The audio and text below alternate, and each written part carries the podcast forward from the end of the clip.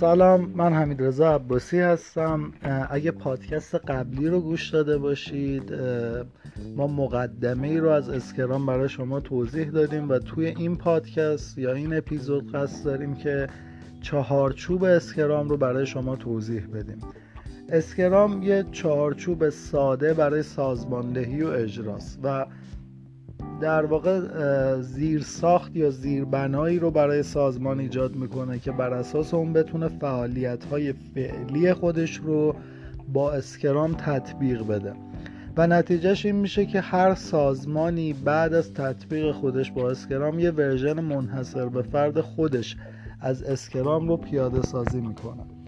اسکرام یه چهارچوب خیلی ساده و انسان محوره که توی این چهارچوب در واقع احترام و همکاری و صد البته صداقت نقش مهمی رو ایفا میکنن.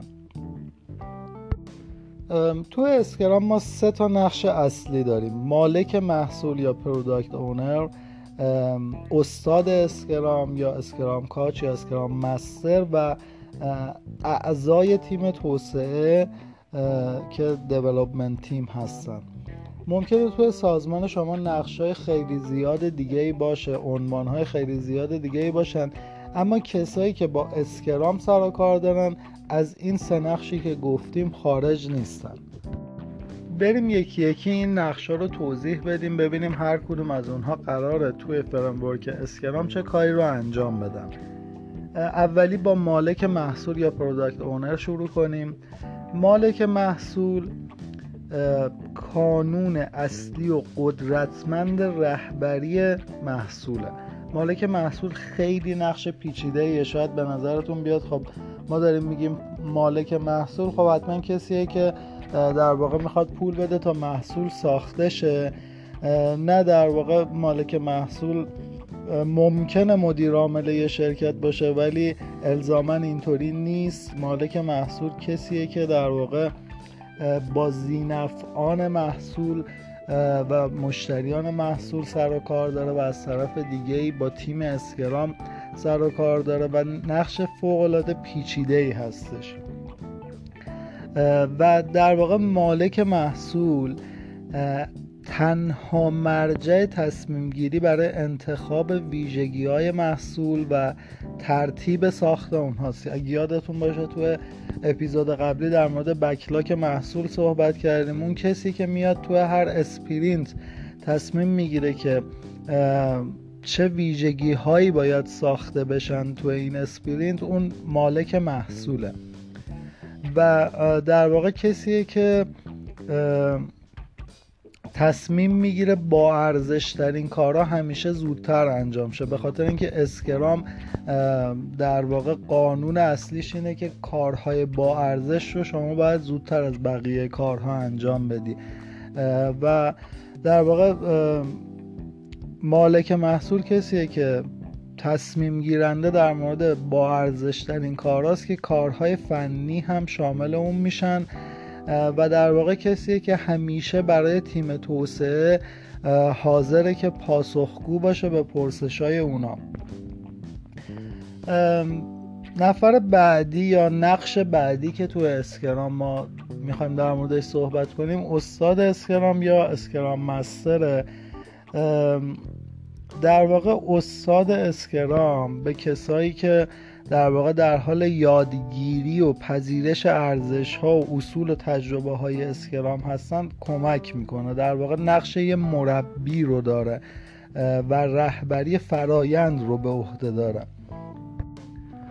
استاد اسکرام از یه سمت داره به در واقع تیم اسکرام کمک میکنه که چالش‌هاشون رو برطرف کنن و از طرف دیگه داره به سازمان کمک میکنه که چالش‌ها و مشکلاتی که پیش روی توسعه محصول هست رو برطرف کنن. در واقع نقش استاد محصول نقش یه تسهیل کننده است و نکته خیلی مهمی که در مورد استاد اسکرام باید بگیم اینه که استاد اسکرام در واقع اجازه کنترل تیم رو نداره یعنی با اون تصوری که شما از مدیر پروژه دارید یا مدیر توسعه دارید متفاوته. این یک نقش کاملا متفاوته و مدیر پروژه در واقع استاد اسکرام نیستش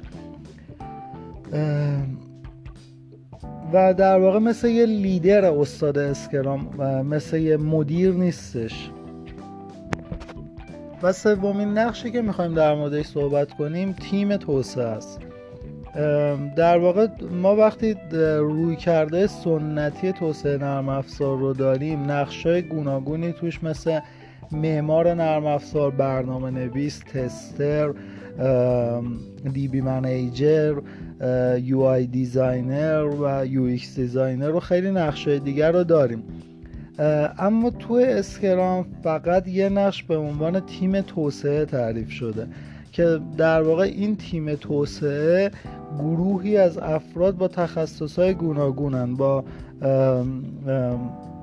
مهارت‌های گوناگونن یا کراس فانکشنال تیمن، چند تخصصی هن که مسئول طراحی و ساخت و تست محصول هستن. در واقع تیم توسعه واسه خودش اختیاراتی داره، اونا اخ مختارن که بهترین روش رو برای تحقق هدف مالک محصول انتخاب کنن. تیم توسعه معمولاً بین پنج تا نه نفره که اعضای اون باید حالا مهارت‌های لازم رو برای تولید نرم افزار با کیفیت قابل قبول داشته باشن. البته که اسکرام میتونه تو تیم‌های بزرگتر هم ساخته شه، ولی مثلا بهتره شما به جای تیم سی نفره یه چند تا تیم حداکثر نه نفره داشته باشید. در مورد تیمایی که کوچیکتر هم هستن ممکنه شما تیمتون به پنج نفر هم نرسه. ببینید اسکرام داره یه فعالیت گروهی رو مدیریت میکنه. ممکنه شما یه آدم فول استک داشته باشید که بخواد همه کارهای توسعه نرم افزار رو داشته باشه. میشه گفت وقتی شما میخواید از این کار برای از این آدم برای توسعه محصولتون استفاده کنید، یه ذره از اسکرام خارج میشید، چون که در واقع اون تیمه رو ندارید. اما باز هم میتونید خیلی از قابلیت‌های اسکرام رو حتی برای اون یک نفر هم پیاده سازی کنید. تو ادامه حالا ما یه سری مسائل رو میگیم، خودتون متوجه میشید که حالا چه یه نفر باشن، چه پنج نفر، چه نه نفر، چه سی نفر، این کارها رو میشه براشون پیاده کرد. اما در واقع وقتی یه نفر دو نفر هستن دیگه پیاده سازی یه سری مسائل هم بی‌معنی میشه. تو دنیای اسکرام باز به این با این حال بهتره که حتی اگر تیمتون یک نفره یا دو نفره هم هست این آموزش رو از دست ندید، به خاطر اینکه خیلی از مسائلی که گفته میشه تو این آموزش هم تو آینده و به درد خودتون میخوره و با اون میتونید توسعه بهتری رو تجربه کنید. بیایید با هم دیگه حالا که نقشه رو توضیح دادیم ببینیم تو اسکرام تو یه نگاه خیلی سریع و کلی ببینیم قراره برای تولید محصول چه اتفاقی بیفته. ما گفتیم که یه بک لاک محصول داریم، یه پروداکت بک لاک داریم که شامل ویژگی‌های محصول هستش. کاری که تو اسکرام اتفاق میفته اینه که اول پروداکت اونر میاد بک لاک محصول رو اولویت بندی میکنه، اوردر میده بهشون و با ارزش ترین خصوصیات و ویژگی ها رو میذاره بالای بک لاک. پس به این فرآیند که میاد اوردر میده به پروداکت بک لاک میگن که آماده سازی بک لاک در واقع. بعد از اون یه سری قابلیت ها رو انتخاب میکنه و طی فرایندی به اسم برنامه ریزی اسپرینت اون قابلیت ها آماده میشن که توی اسپرینت جاری تولید بشن. وقتی اون فعالیت ها انتخاب شدن ما یه فعالیت دیگه داریم، یه در واقع بکلاک دیگه داریم به اسم بکلاک اسپرینت، اسپرینت بکلاک، که در واقع اونجا پروداکت اونر، در واقع اسکرام مستر و تیم توسعه دیولپمنت تیم میان با همدیگه بکلاک محصول رو میچینن، اون رو اولویت بندی میکنن و آماده میکنن برای توسعه تو اسپرینت جاری. و بعد از این کار فرایند اجرای اسپرینت شروع میشه، اسپرینت اکزیکیوت شروع میشه و طی اون بخشای از محصول آماده میشه و در واقع ما با اون انتهای ایتریشن اولمون که میخوایم ویژگی های از محصول آماده بشه میرسیم.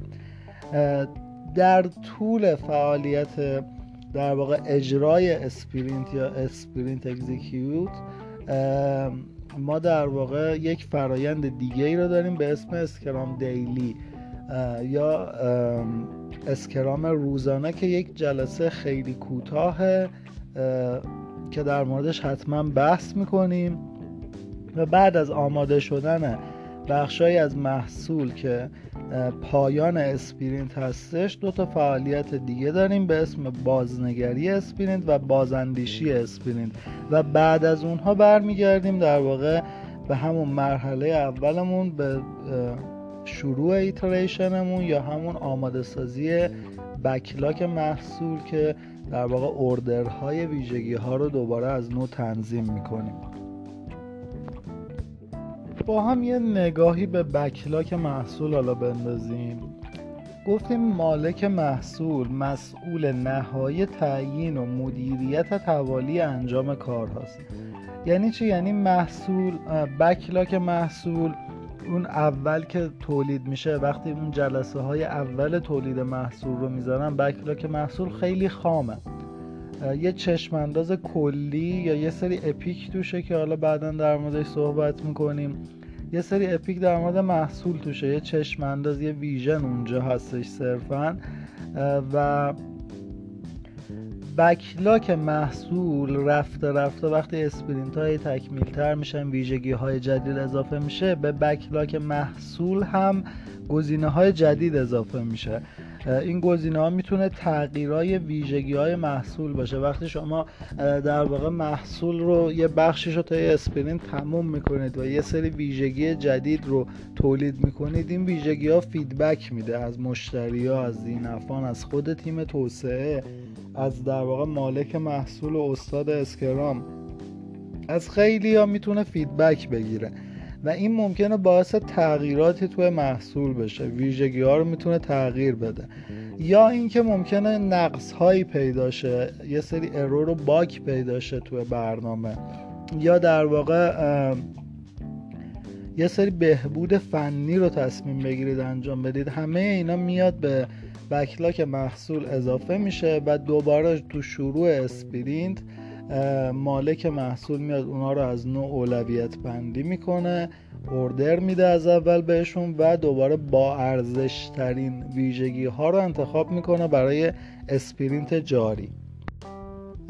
و انتخاب با ارزش ترین گزینه ها هم بر اساس یه سری معیارهایی مثل ارزش، هزینه تولید، بر اساس ریسک تولید و یا دانش انجام میشه. به این فعالیت که در واقع مدیر محصول میاد یک بکلاک رو آماده میکنه و گزینه هایی رو در واقع منتخب میکنه برای اسپرینت جاری، گرومینگ میگن یا همون آماده سازی. قبل از گرومینگ در واقع باید اندازه هر یک از اقلام بکلاک مشخص شده باشه. اندازه هر قلم برابر با هزینه انجام اون کار که معمولاً بر اساس واحدهای دقیق اندازه‌گیری نمیشن. یه سری واحد نسبی داریم، تو اپیزودهای بعدی در موردشون صحبت میکنیم، مثل امتیاز داستان یا روز ایدئال. در واقع استوری پوینت یا ایدئال دیز که حالا تو بخشی که در مورد بکلاک محصوله ما حتما در موردش صحبت میکنیم. قبل از گرومینگ باید اندازه ها مشخص شده باشن. در مورد اسپرینت هم ببینید، اسپرینت یک فعالیت کاملا ثابته، یعنی اندازه اسپرینت یه فعالیت ثابته. قبلا گفتیم تایم باکسه، یعنی دوره ها هیچ فرقی با هم دیگه ندارن. یه دوره هایی هم مثلا میگیم اندازه هر اسپرینت دو هفته است یا یک ماه یا یک هفته است.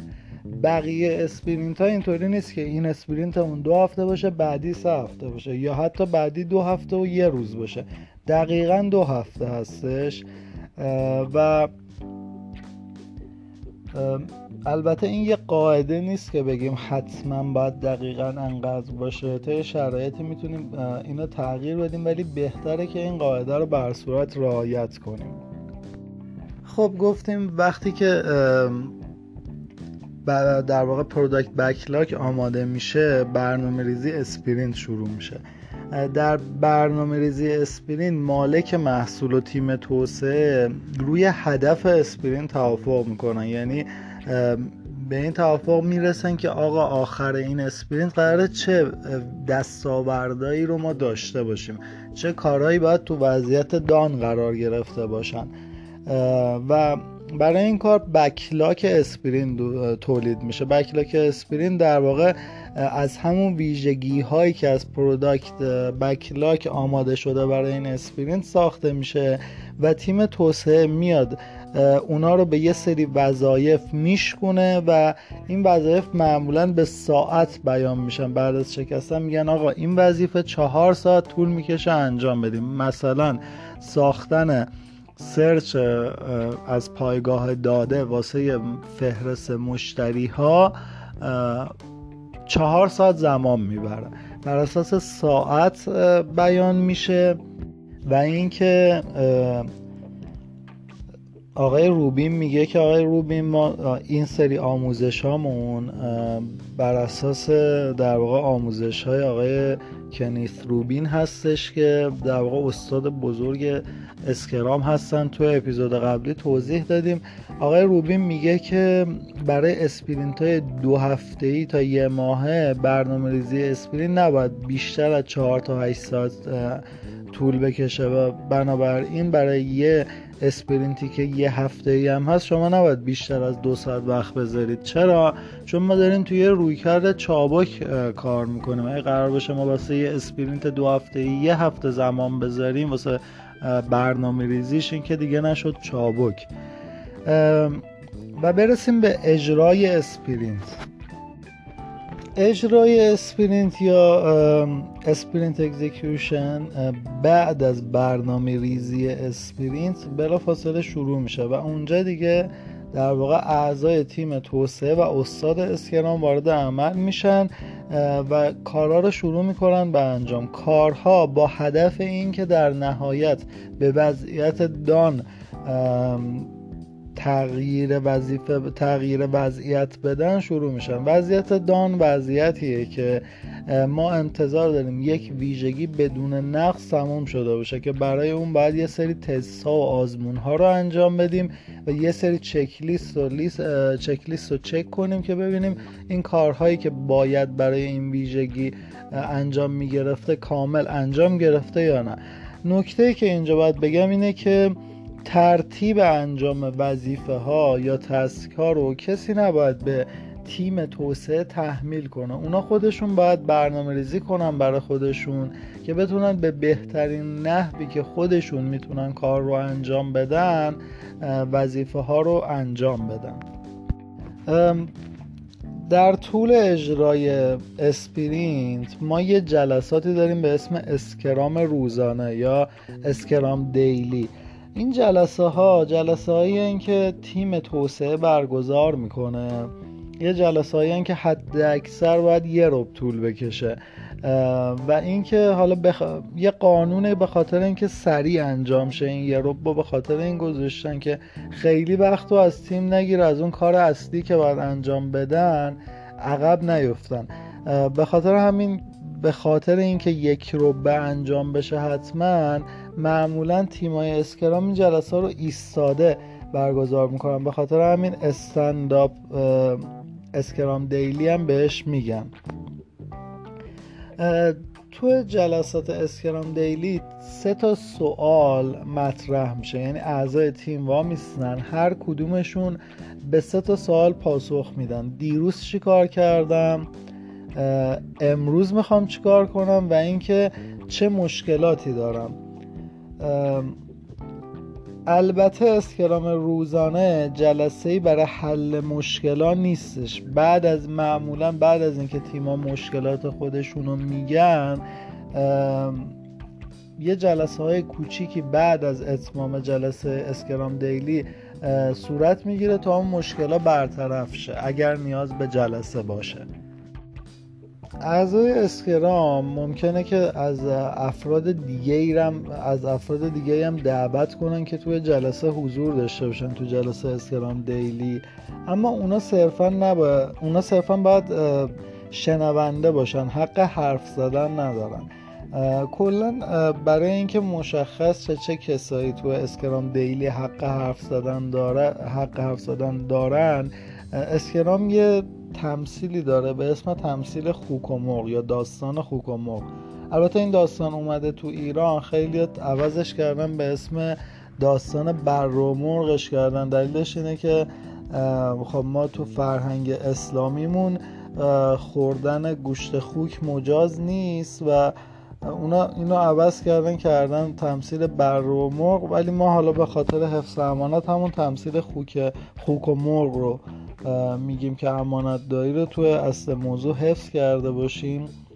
میگن که خوک و مرغ تو مزرعه تصمیم میگیرن یه رستوران بزنن، بعد میان بشینن با همدیگه در مورد منویی که قراره تو رستوران ارائه بدن صحبت کنن. مرغ پیشنهاد میده که به نظر من منومون شامل تخم مرغ و ژامبون گوشت باشه. خوکم یه ذره فکر میکنه، میگه نه من این شراکت رو قبول ندارم، بهتره ما با هم شراکت نکنیم، چون تو داری تنها یه تخم مرغ ارائه میدی ولی من دارم از گوشت و جونم مایه میذارم این وسط و دارم ژامبون گوشت میدم، پس این شراکت به درد من نمیخوره، چون من این وسط متحدم و تو این وسط تنها داری از یه بخشی که هیچ ضرری بهت نمیزنه استفاده میکنی. با این تمثیل تیم توسعه اون آدمایی هستن که متحدن و اونایی هستن که دارن گوشت جون خودشون مایه میذارن. اما شاید بعضیا بگن که خب در واقع مالک محصول حق حرف زدن نداره، چون مثل تیم توسعه از گوشت جون خودش این وسط مایه نمیذاره. سر این داستان خیلی بحثه، اما به نظر من بیایم مالک محصول رو هم خوک محسوب, خوک محسوب کنیم، به خاطر اینکه مالک محصول هم کسیه که به نحو دیگه داره از گوشت و جون خودش مایه میذاره و در واقع کسی که این همه متعهد هست به سیستم رو باید خوک در نظر گرفت. اون آدمیه که هم به شماها به تیم توسعه در واقع متعهده و از طرف دیگه به زینفا متعهده و نمیشه در نظر گرفتش که حق حرف زدن نداشته باشه تو جلسه اسکرام دیلی. از طرفی خب با تموم این احوال برای بقیه اعضای تیم توسعه حضور تو جلسه اسکرام دیلی اجباریه، ولی برای مالک محصول اجباری نیست. در مورد این مسئله بعداً صحبت میکنیم. خب مالک محصول به خاطر پیچیدگی هایی که شغلش داره ممکنه همیشه تو جلسه اسکرام دیلی حضور نداشته باشه، به خاطر این خیلی هم بهش میگن اون نقش مرغو داره و باید فقط شنونده باشه، ولی حالا در مورد این صحبت میکنیم. اما بهتره که اون فقط شنونده نباشه، اما باقی افرادی که خارج از تیم توسعه در واقع توی جلسه اسکرام دیلی صحبت در واقع حضور پیدا میکنن بهتره همون نقش مرغ داشته باشن و فقط شنونده باشن. خب همونطور که گفتیم در پایان کار هم در واقع کارهایی که دان شدن و وضعیتشون انجام شده است مشخص میشه. البته به این معنی نیستش که هر کاری که تو وضعیت دان قرار گرفت در واقع منتشر بشه، تحویل بشه. تصمیم درباره تحویل محصول تصمیمیه که تو سطح مدیران کسب و کاره. ما صرفاً از نظر انجام کار کار رو تحویل میدیم، اما این ممکنه تحویل مشتری نشه. و یه مسئله که خیلی مهمه اینه که حتما تو پایان هر اسپرینت اصلا شرکت نباید بیاد یه انتشار جدید بده، به خاطر اینکه این ممکنه موجب گیج شدن کاربرا و مشتریان بشه. فرض کنید که شما دو هفته پیش یه سری تغییرات تو یو آی دادید، الان بیاید دوباره یه ریلیس جدید بدید. خب اصلا مشتری اینجا خودش گیج میشه. نباید این کار رو انجام بدید و بذارید توی زمانبندی های مناسب انتشارا یا ریلیس ها انجام بگیرن.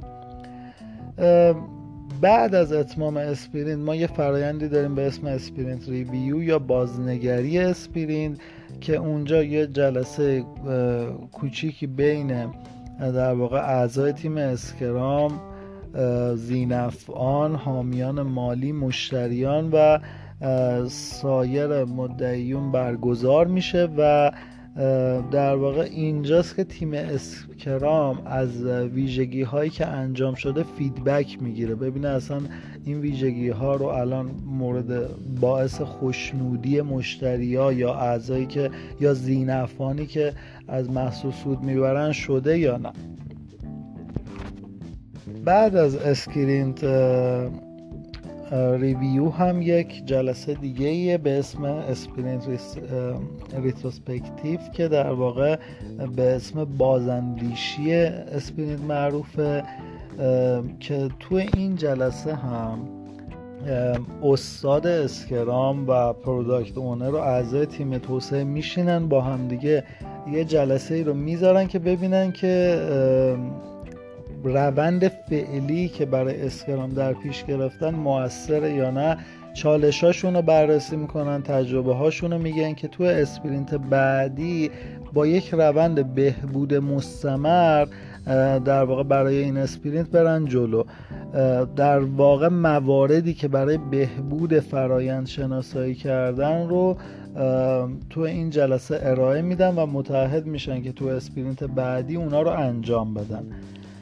بعد از جلسه بازاندیشی اسپرینت هم چرخه در واقع برگزاری اسپرینت بعدی شروع میشه و یه ایتریتیو جدید یا یه تکرار جدید شروع میشه. خب توی این اپیزود اومدیم در مورد تجربه ها و آموزه های اصلی اسکرام صحبت کردیم، در مورد نقش های مختلف اسکرام، اسکرام اونر، پروداکت اونر، اسکرام مستر و دیولپمنت تیم صحبت کردیم، در مورد اسپرینت صحبت کردیم، در مورد کارهایی که تو هر ایتریتیو یا هر تکرار تو اسکرام صورت میگیره صحبت کردیم و تو اپیزود بعدی میایم در مورد اصول چابکی صحبت میکنیم. و اینکه ممنون که شنونده این پادکست بودید و منتظر پادکست بعدی خیلی زود باشید.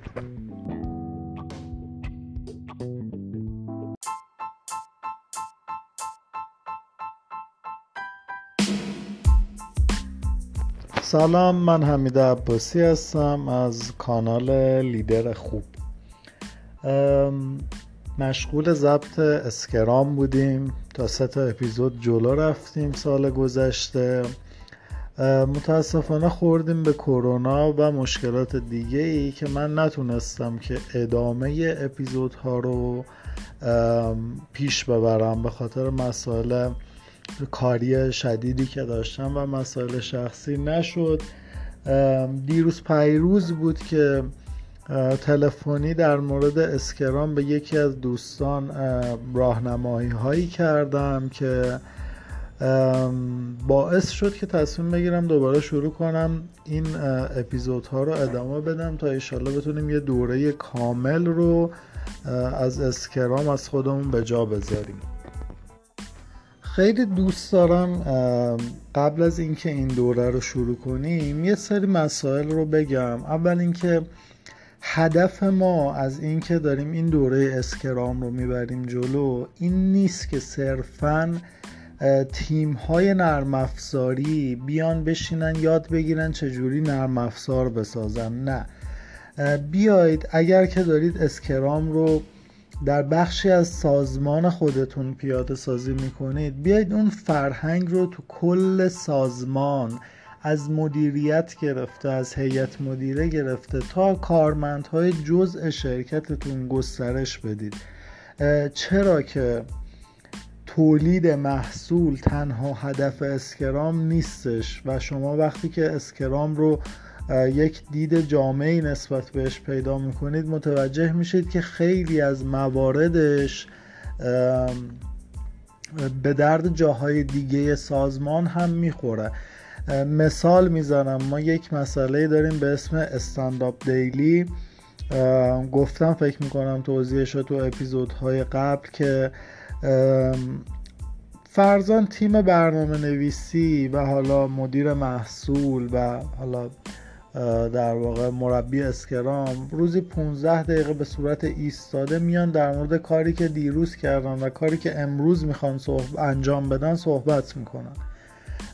درسته که این استندآپ دیلی در مورد تولید محصول و عموما هم ما با عنوان تولید محصول نرم افزاری از این جلسه یاد میکنیم، اما شما در نظر بگیرید این استندآپ دیلی رو مثلا تیم فروش برای خودش برگزار کنه. فرض مثال تیم فروش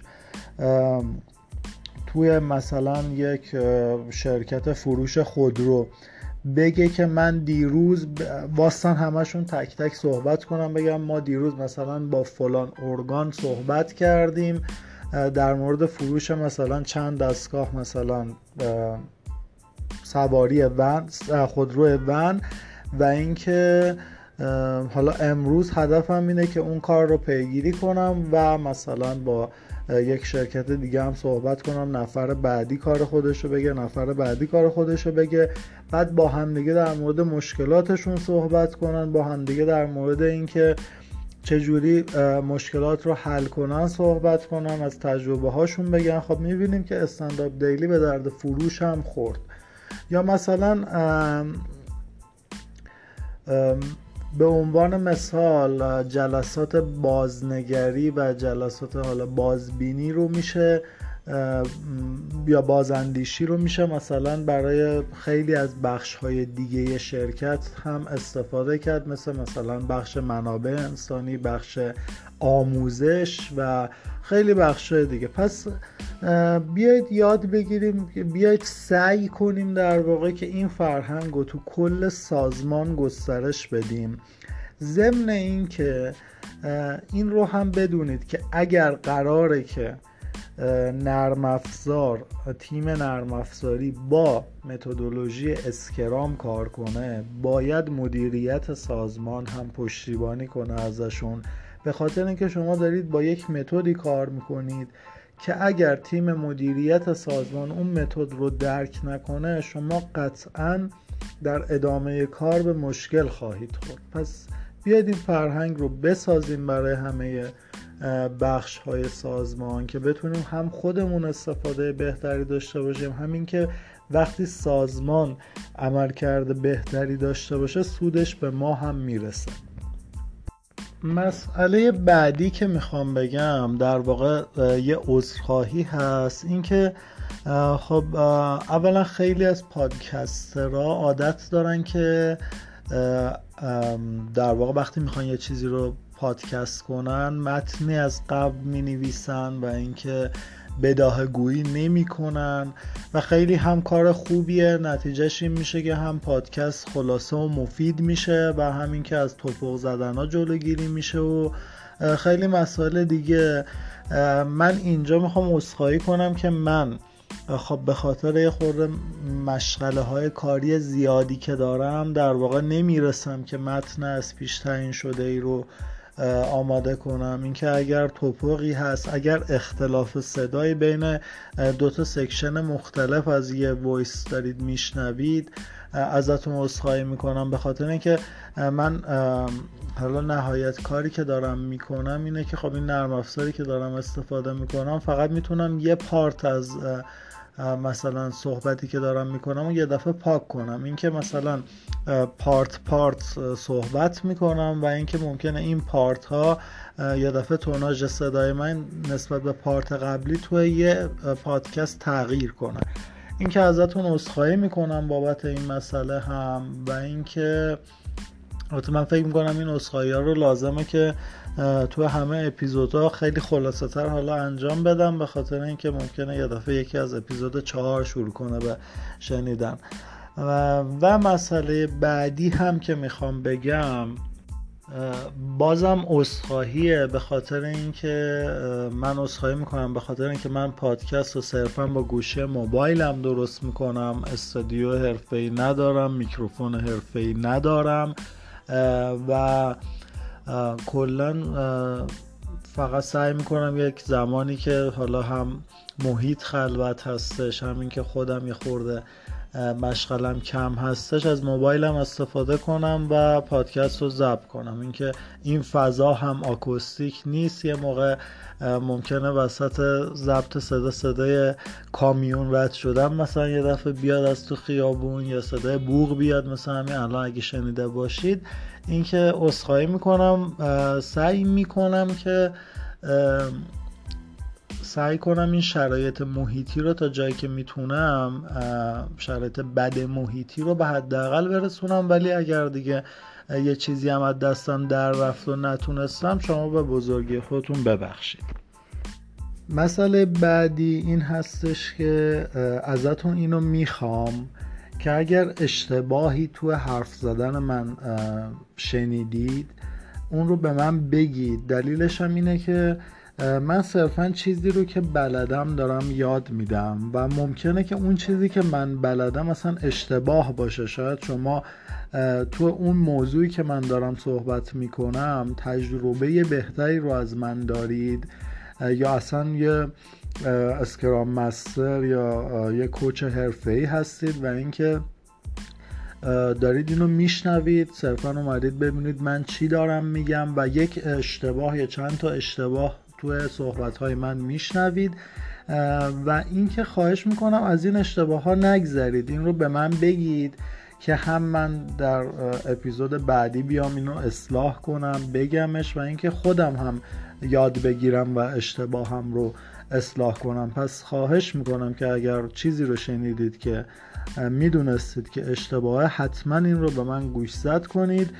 و اینکه به عنوان مقدمه خیلی صحبت کردم، فقط نکته آخر این که ازتون خواهش میکنم که اگر این اپیزود رو شنیدید و اینکه به نظرتون کارآمد اومد، اون اپیزود رو شیر کنید، به خاطر اینکه ما صرفاً داریم این وقت و زمان رو میذاریم برای اینکه دوستانی مثل شما این صحبت ها رو بشنون. پس ازتون خواهش میکنیم که اگر که از اپیزود ما خوشتون اومد یا براتون کارآمد بود، اون رو با دیگر دوستان خودتون که میدونید این اپیزود ممکنه به دردشون بخوره حتما شیر کنید.